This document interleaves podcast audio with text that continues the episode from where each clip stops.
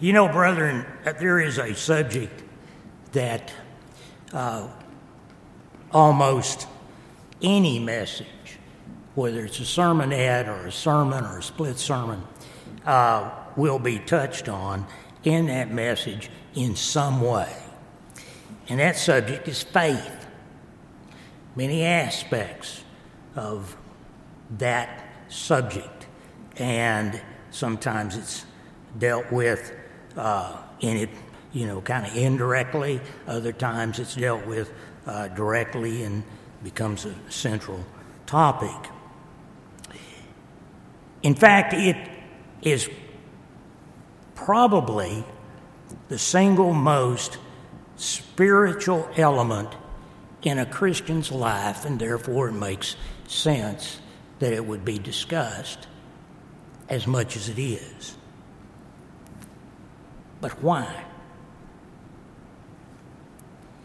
You know, there are indications of importance of faith. Scriptures certainly indicate uh, the importance of faith. Paul explained that as a matter of faith, it is that the matter of faith, rather, is in fact the direct responsibility of Jesus Christ. In Hebrews 12, uh, 2, just breaking into the verse, talked about looking to Jesus, the author and finisher of our faith. Galatians 2, verse 16, again breaking into the verse, knowing that a man is not justified by the works of the law, but by the faith in Jesus Christ. You know, it's uh, further explained uh, the importance in two companion verses. One, Romans 14, verse 23 Again, talking about whatsoever is not of faith is sin, and its companion verse being 1 John 3 4, where it says that sin is the transgression of the law, identifying then what sin is. But how does faith work? You know, in Hebrews 11, we see the examples of a number of people that are mentioned there people who are, in fact, our spiritual ancestors. You know, faith can kind of be a, an abstract in some ways. We see in Hebrews 11, starting in verse 1, Hebrews 11, verse 1, now faith is the substance of things hoped for and the evidence of things not seen. I like um, the way that that verse is rendered in the New Living Translation a little better. It seems to uh, give it a little more definition. There it says, faith is the confidence that what we hope for will actually happen, and it gives us an assurance about things we cannot see. Continuing in Hebrews 11, verse 2, for by it the elders obtained a good report. And through faith, we understand that the worlds were framed by the Word of God so that things which were not are not seen and were not made by things which do appear. When we drill down just a little bit in Hebrews 11, verse 6, it reads, But without faith it is impossible to please Him, for he that comes to God must believe that He is and that He rewards them that diligently seek Him. So, in that verse, belief is introduced as kind of an aspect or an element of faith. But Paul, Paul explained further, going to Romans 4, verse 3, said that uh, for what does the scripture say? There Abraham believed God, and it was accounted to him for righteousness. Continuing in verse 5, just breaking into the verse, but to him who believes, his faith is accounted for righteousness. You know, brethren, I kind of get the impression when we read through these verses that faith actually begins with belief. There is a incident that occurred in Luke 17 where Christ was walking down the streets of Jerusalem and he was, uh, or rather, uh, he was out walking in a crowd. And we see in Luke 17, verse 11, it came to pass as he went to Jerusalem that he passed through the midst of Samaria in Galilee. And as he entered into a certain village, there met him ten men that were lepers, which stood afar off. And they lifted up their voices, saying, Jesus, Master, have mercy on us. And when he saw them, he said to them, Go show yourselves to the priest. And it came to pass that as they went, they were cleansed. Now, how well did these lepers know Christ? And did he know them at all? Likely not. They probably knew him by reputation. But the important thing is they believed what he said. They followed his instructions, demonstrated their faith by their actions, and they were healed. You know, in contrast, faithlessness has a far different profile. You'll remember the parable about the master of the house who was going on a journey and he left three servants with amounts of money. And he told them, You guys, I want you to take this. I want you to take care of it, do something with it, and when I get back, we'll settle up, see what kind of success you had. Paraphrasing, of course, but words to that effect. And with the first and second servant, they doubled what he gave them to, uh, to use. Very pleased with them, expressed it to them. Then, when he turned to servant number three, Matthew 25, Matthew 25, verse 4, then he which received the one talent came and said, Lord, I know that you are a hard man, reaping where you do not sow gathering where you have not strawed. Verse 25, and I was afraid and went and hid your talent in the earth so that you have yours back now. Here's your talent. Continuing in verse 26, his Lord answered and said to him, You wicked and slothful servant. In other words, he wasn't at all impressed. Not at all. Brethren, faithlessness breeds fear. And in this example, we see the fear in the servant created an incomplete relationship between he and his master. The servant did not trust that the master knew what he was doing. And really sadly, and I think that this is maybe one of the serious lessons out of this parable. The servant missed entirely the fact that the master had given the servants an opportunity and indeed a challenge because he believed in them. He didn't hand servant number three a smaller amount than he handed the others just to see it frittered away or lost. He believed in the man that he could operate and make something of that, at least to a certain amount. The servant missed that entirely. In addition to that, another element of faithlessness is confusion about the truth.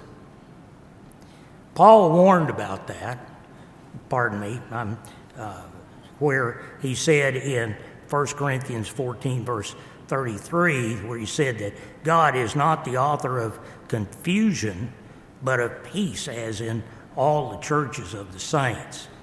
In 2 Timothy 3, verse 7, it reads, Ever learning and never able to come to the knowledge of the truth, now as Jannes and Jambres withstood Moses, so do these who resist the truth, men of corrupt minds, reprobate concerning faith.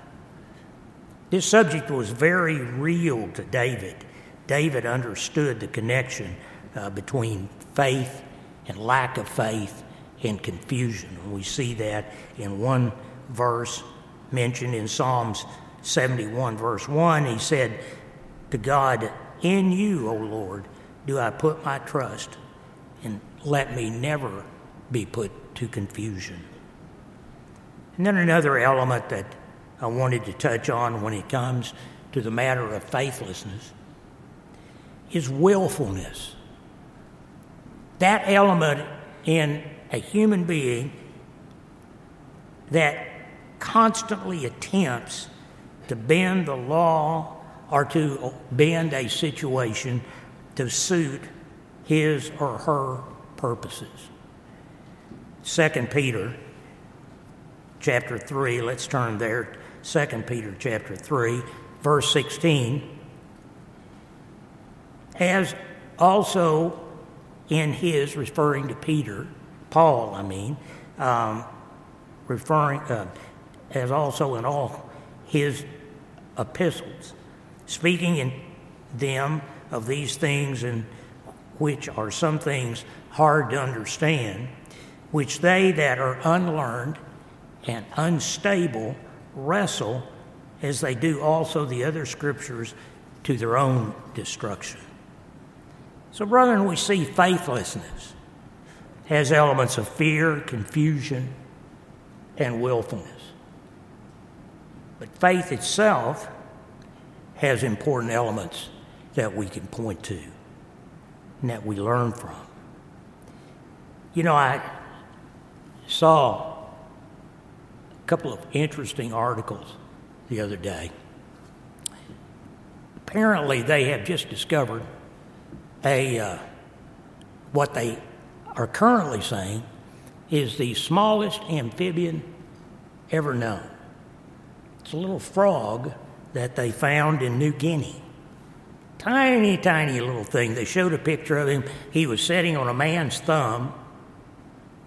He was brilliant green and had these bright, brilliant uh, red eyes. And he was sitting on a man's thumb, and he only covered about a third of the thumb. Tiny little thing.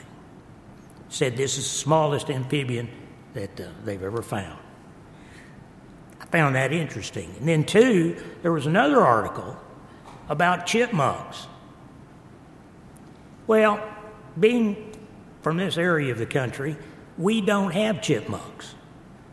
I always kind of thought they were just basically a, a rat of some kind and never gave it any thought. But they're really interesting little guys. They're a animal that uh, will, in fact, hibernate uh, for about three or four months out of the year because, you know, they live in very cold uh, climates. And uh, they have, under normal daily conditions, they have a, the highest heart rate of any mammal uh, known. Their heart rate routinely goes to 350 beats a minute. Now, when they hibernate, it drops down to four beats a minute. Incredible as far as the number of breaths that they take on just a regular routine day when they're out running around the countryside doing whatever they do, they take about 60 plus breaths a minute. But when they're hibernating, it drops below 20 breaths a minute. Interesting little guys. Found those articles fun. Brethren, they have one thing in common They have to have oxygen to live. All living beings need oxygen. And, brethren, when it comes to faith, faith is the oxygen in a Christian's relationship with God and Christ that keeps it alive, keeps it fresh, and keeps it vibrant. Paul said in Romans 5, Romans 5, verse 1, Therefore, being justified by faith, we have peace with God through our Lord Jesus Christ, by whom also we have access by faith into his grace, wherein we stand and rejoice in hope of the glory of God. Another element of faith, and this was mentioned by Mr. Dick. Faith promotes innocence in you and I. Faith promotes innocence in the Christian. Looking at Mark, Mark 10, starting in verse 13, describes an episode where parents were bringing their children to Christ to bless them. Verse 13, and they brought their young children to him and that he should touch them, and his disciples rebuked those uh, that brought them. But when Jesus saw it, he was much displeased and said to them, Suffer the little children to come to me, and forbid them not. For of such is the kingdom of God. In verse 13, Verily I say to you, whosoever who shall not receive the kingdom of God as a little child, he shall not enter therein. Now, brethren, what is being discussed there? The way that it appears. It is not an issue where you've got a young person that has to give deference to an older adult. It is instead that pristine, innocent characteristic of a child who looks at an adult, typically a parent. And while they may not use these terms, they look at the adult thinking to themselves, these people know what they're doing. I can trust them. That's the innocence that is promoted by God's by God in us through faith. And then one final item I wanted to mention is that faith gives us perspective and acceptance, the ability to accept. Paul said in 1 Corinthians chapter 10 verse 13, there is no temptation taken you but such as common to man. But God is faithful who will not suffer you to be tempted above what you are able to bear, but with it and with the temptation will also make a way to escape that you may be able to bear it. You know, the temptation discussed there is not necessarily a type of temptation that is limited to, uh, to a time when one is being tempted by a specific uh, circumstance necessarily into breaking God's law or, or just uh, doing something silly like I almost did uh, the other day. My wife Beth found a recipe for Neiman Marcus chocolate chip cookies. And she baked a big tin of them, pulled them out of the oven, set them on the oven, and then she went off to Jo-Ann Fabric, leaving that plate of cookies in the kitchen next to my office. And I stood in front of that stove, and I was sorely tempted. That's not the kind of temptation being talked about here. Instead, brethren, it includes a temptation to doubt God. That is what God says He will remove if He needs to. Church members, our lives look very much the same as everyone else in this world. Mixture of good and bad, pain, fun. Good decisions lead to good outcomes. Bad decisions lead to storms. Just by the announcements, we have illnesses that are fairly common to everyone else. We age. I'm a prime example of that one. Our lives, in fact, are very much the same with one important difference. We must learn to navigate our lives and our life issues as Christ would have, given the same circumstance. And that's what makes our life experiences different from those in the world.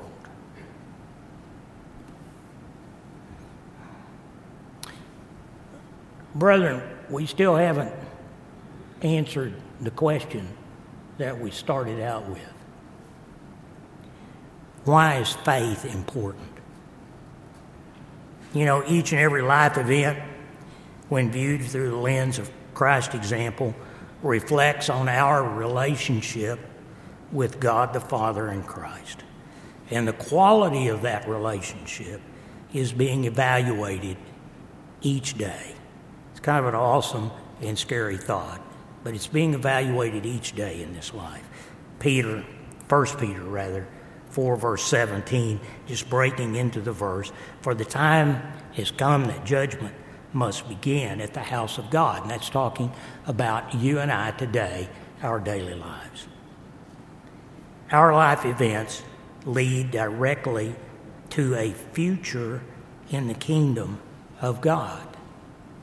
Malachi 3, verse 3, explains that He, of course, God, shall set as a refiner and a purifier of silver, and He shall purify the sons of Levi and purge them as gold and silver, that they may offer to the Lord an offering in righteousness.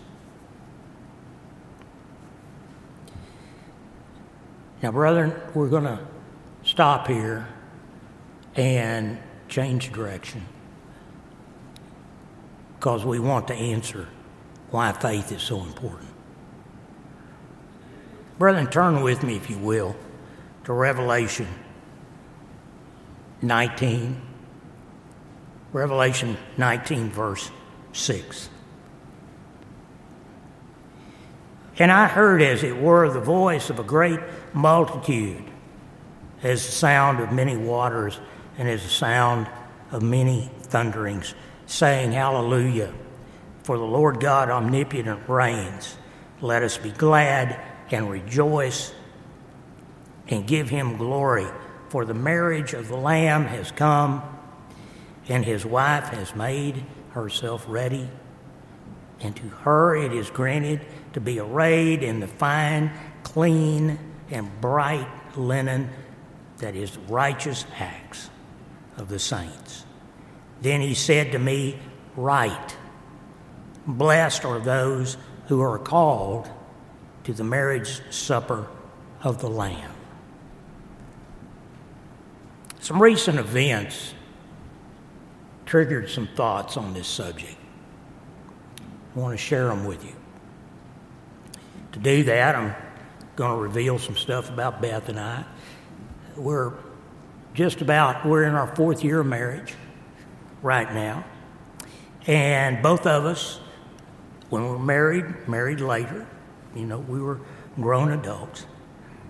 And, brethren, when we got married, we brought into our marriage vastly, and I mean put that in capital letters, vastly different backgrounds. For example, Beth grew up in a large family, six of them, four children, mother and dad. I grew up, my mother and dad were there, and there was me, and then I have an older sister, and I think psychologists uh, deem me as an only child given the age difference between us. So, no, it was just pretty much me Spoiled, I suppose, that's what some people say. But it wasn't a large family or any of the activities that large families participate in. Just wasn't. Um, Beth's family was sports minded, athletic. I get the impression from the uh, items that Beth has told me and just listening to family uh, reminiscences that uh, uh almost every weekend they were someplace playing ball, softball, or hardball, or her father was officiating. It was always something uh, like that. For me, I'm not athletic, don't pretend to be, have no interest in sports.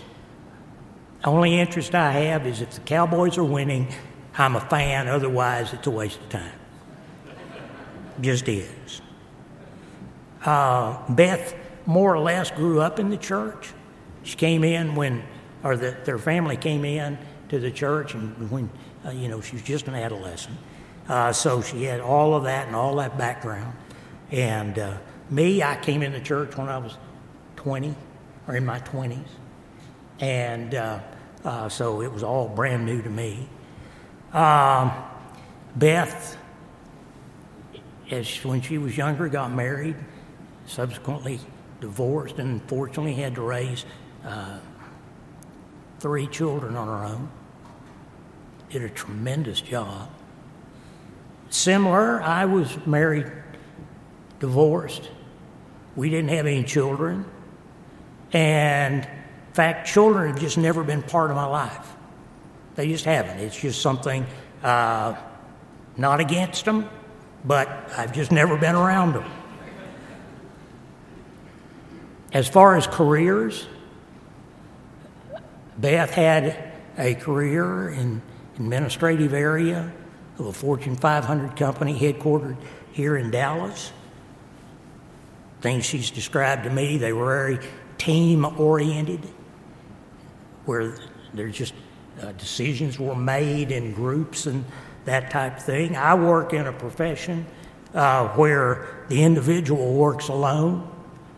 Uh, nobody has responsibility for the work I do, and I don't have responsibility for anybody else's work.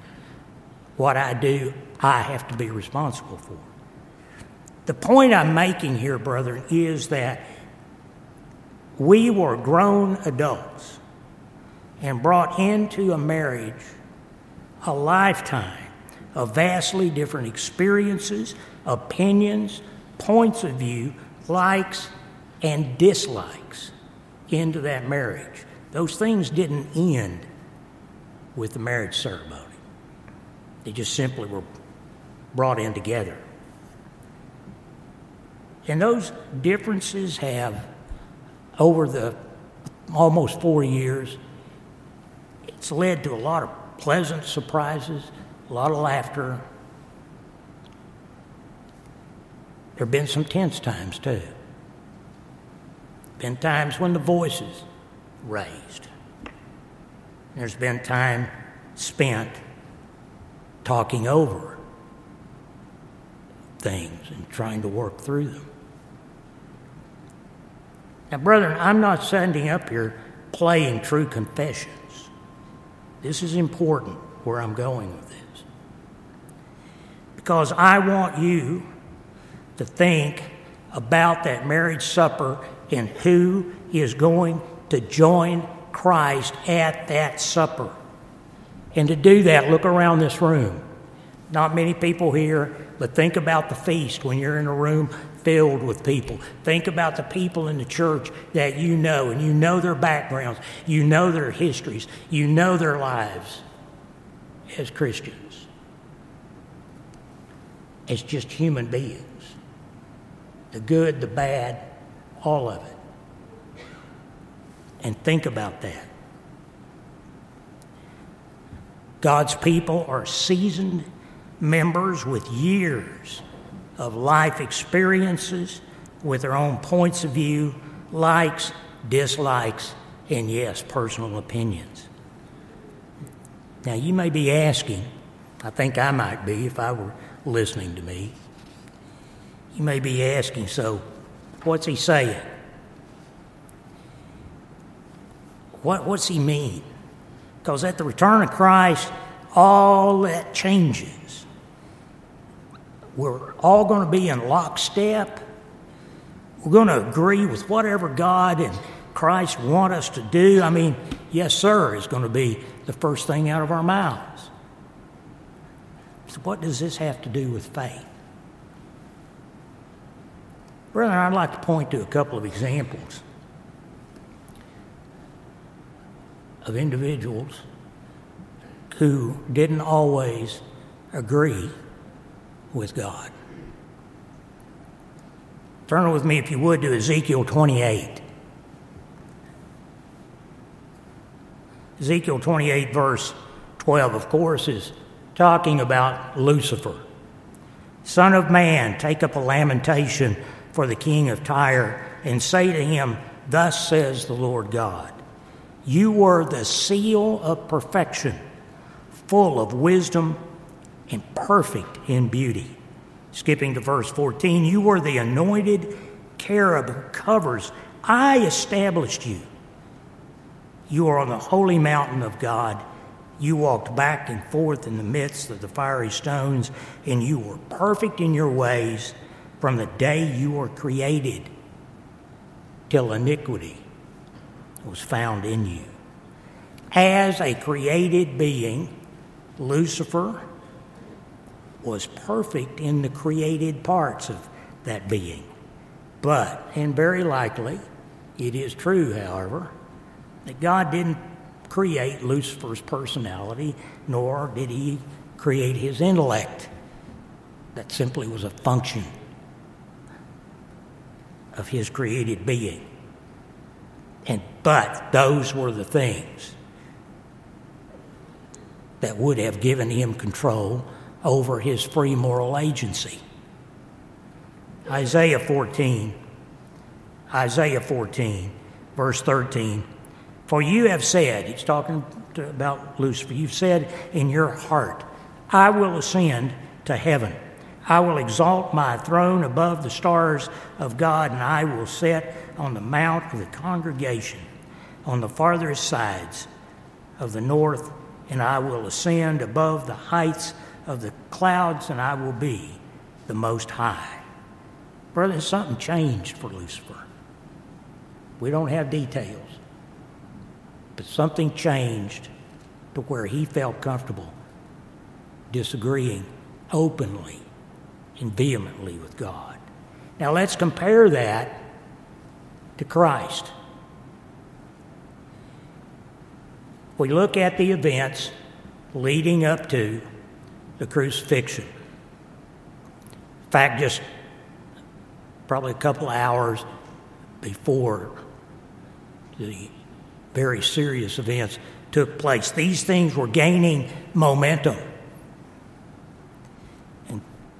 The impact of what he was facing finally hit him. We see in Matthew 26, Matthew 26, verse 37, and he took with him Peter and the two sons of Zebedee, and he began to be sorrowful and deeply distressed. Then he said to them, My soul is exceedingly sorrowful, even to death. Stay here and watch with me. And he went a little ways, fell on his face, and prayed, saying, Oh, my Father, if it is possible, let this cup pass from me. Nevertheless, not as I will, but as you will. Then, with that prayer, he got up, went back to his friends. Then the reality started hitting him again. Once again, we see in verse 32, 42 rather. Again, a second time, he went away and prayed, Oh, my Father, if this cup cannot pass away from me unless I drink it, your will be done. Brethren, Christ was saying to God, Hey, do we, do we have a plan B? Can we take another approach? I'd like to do this differently. But if it's not possible, okay.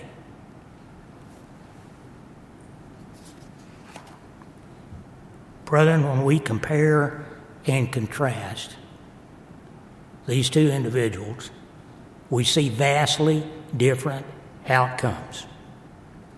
Something happened that Lucifer could not agree with in some plan or something in distant history. And much to his chagrin, God probably just continued on with whatever the plan was. We don't know what, what happened. We'll find out sometime, perhaps. But whatever it was,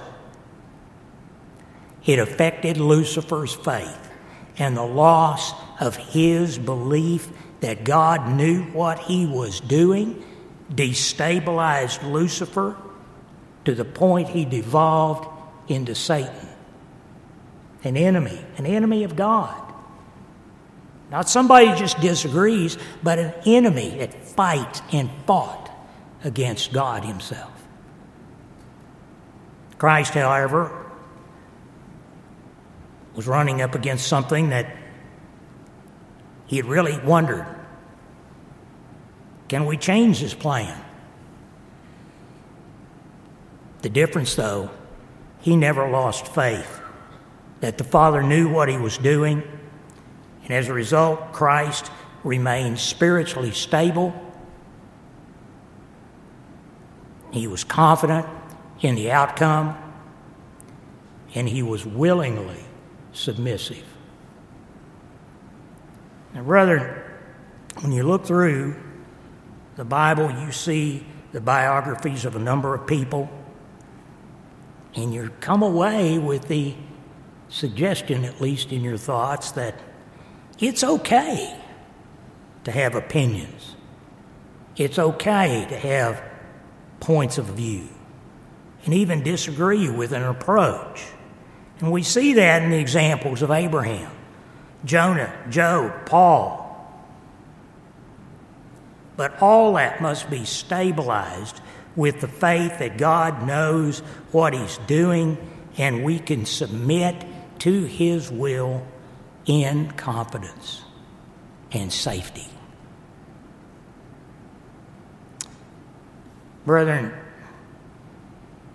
the lesson I think that we can take away is that to begin with, to the extent that fear, confusion, willfulness dominate any part of our lives, it's emblematic of a lack of belief that God knows what He's doing, He's loving, forward thinking, and that faith in God is actually leading somewhere important.